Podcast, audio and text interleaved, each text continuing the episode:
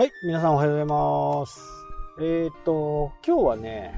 あの話ばっかりだとね、面白くないしね、腹も立ってくるんで、今日はね、まあ前話した、こう、大学卒業して、それからのね、話と、その前、実はね、大学生の時もね、仕事してました。まず一つはね、多分大学2年ぐらいかな。まあ、あんまり知られてないと思うんですけど、ちょうどね、えっと、映画でね、ハスラー、トム・クルーズがやったね、ハスラーが、を見てね、僕たちの世代って、すごいビリヤードをね、やったんですよね。それで、えー僕もね、映画に漏れずにね、まあ、ハマりにはまってね、まあ、大体朝までね、ビリヤード場にいましたね。で、どんどんどんどんハマってね、小さいね、まあ、まだその頃ね、本当に上手い人が、そんなに、まあ、プロはね、当然いたんですけど、どちらかというと、三つ玉っていうやつとか四つ玉っていうやつ、こう、ポケットっていうね、あのー穴に入れるタイプじゃない方、まあなんか職人気質の人たちがね、集まるようなビリヤード場があったんですけど、僕らはまあトム・クルーズの影響、ね、ハスラーの影響もあって、大抵はポケットなんですね。こう、9ボールとかだったら、9番をどうやって先に落とすかっていうね、そういうゲームだったんですね。でも当てるのは、一番初めに当てるのは、その台にある一番小さい数字を当ててから9番を当てるんだったら OK っていうね、まあ、非常に簡単なルール。で、なんかガチャガチャガチャって当たってね、9番が落ちることも、まあ、たまにある。そんなような、こう、ビリヤードのゲームでしたね。で、札幌にもね、続々と、こう、お酒が飲めるようなね、プールバーができたり。僕はもう、なんかボーリング場の上にあるね、ビリヤード屋さんにずっといたみたいですけどね。で、本格的なこうプールバーができてね、えーそこで、そこは全国規模でね、プールバーをやってるとこで、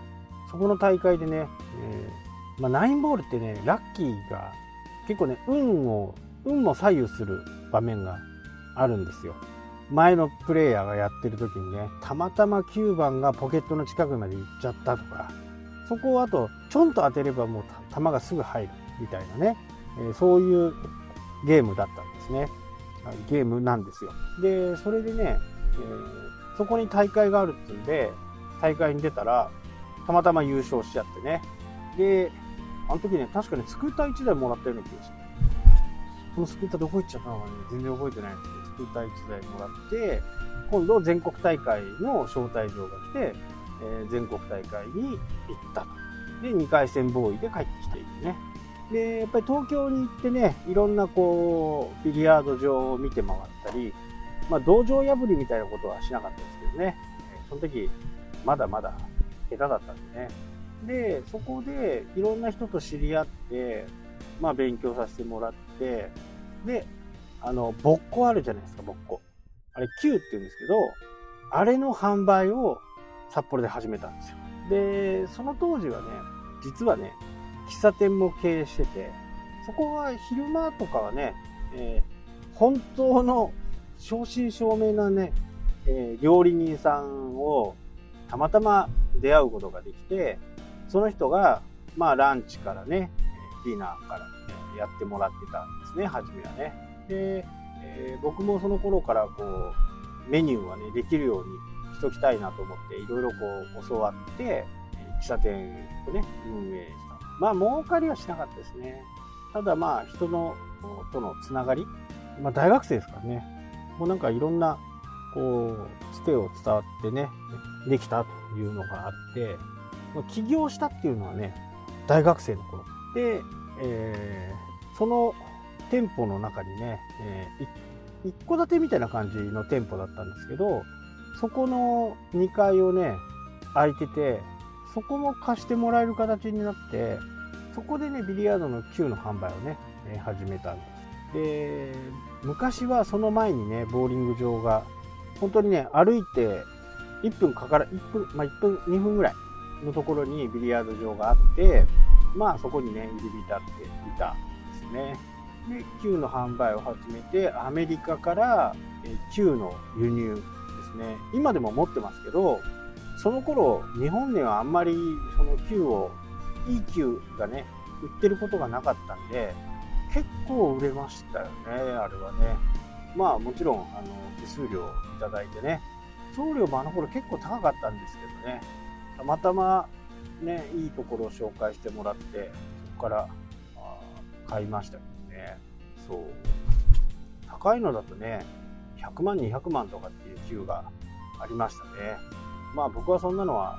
持つ、持てるほどね、お金もなかったし、それがね、やっぱり級の販売をやるようになって、ここでいろいろやっていくうち、今度はね、台湾、うん、韓国だったかな。からね、ビリヤードの台もね、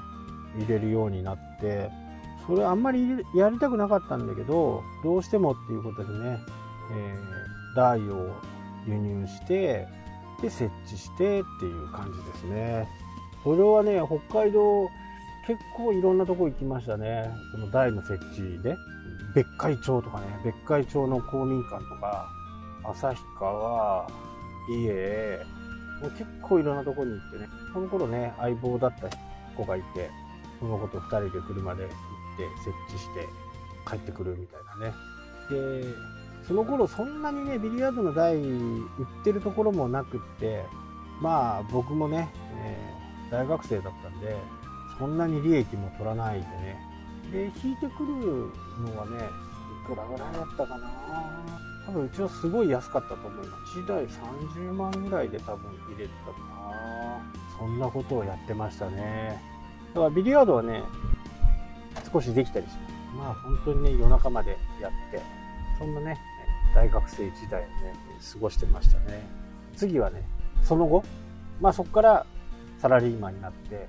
その時はね、さすがに副業はしてません。結構一生懸命ね、不動産のこと勉強しようと思ったんで、やってます。そこからまた、あの、独立して、自営してから、結構いろんなことやってますんでね、次回はそのことをお話ししようかなと思います。それではまた。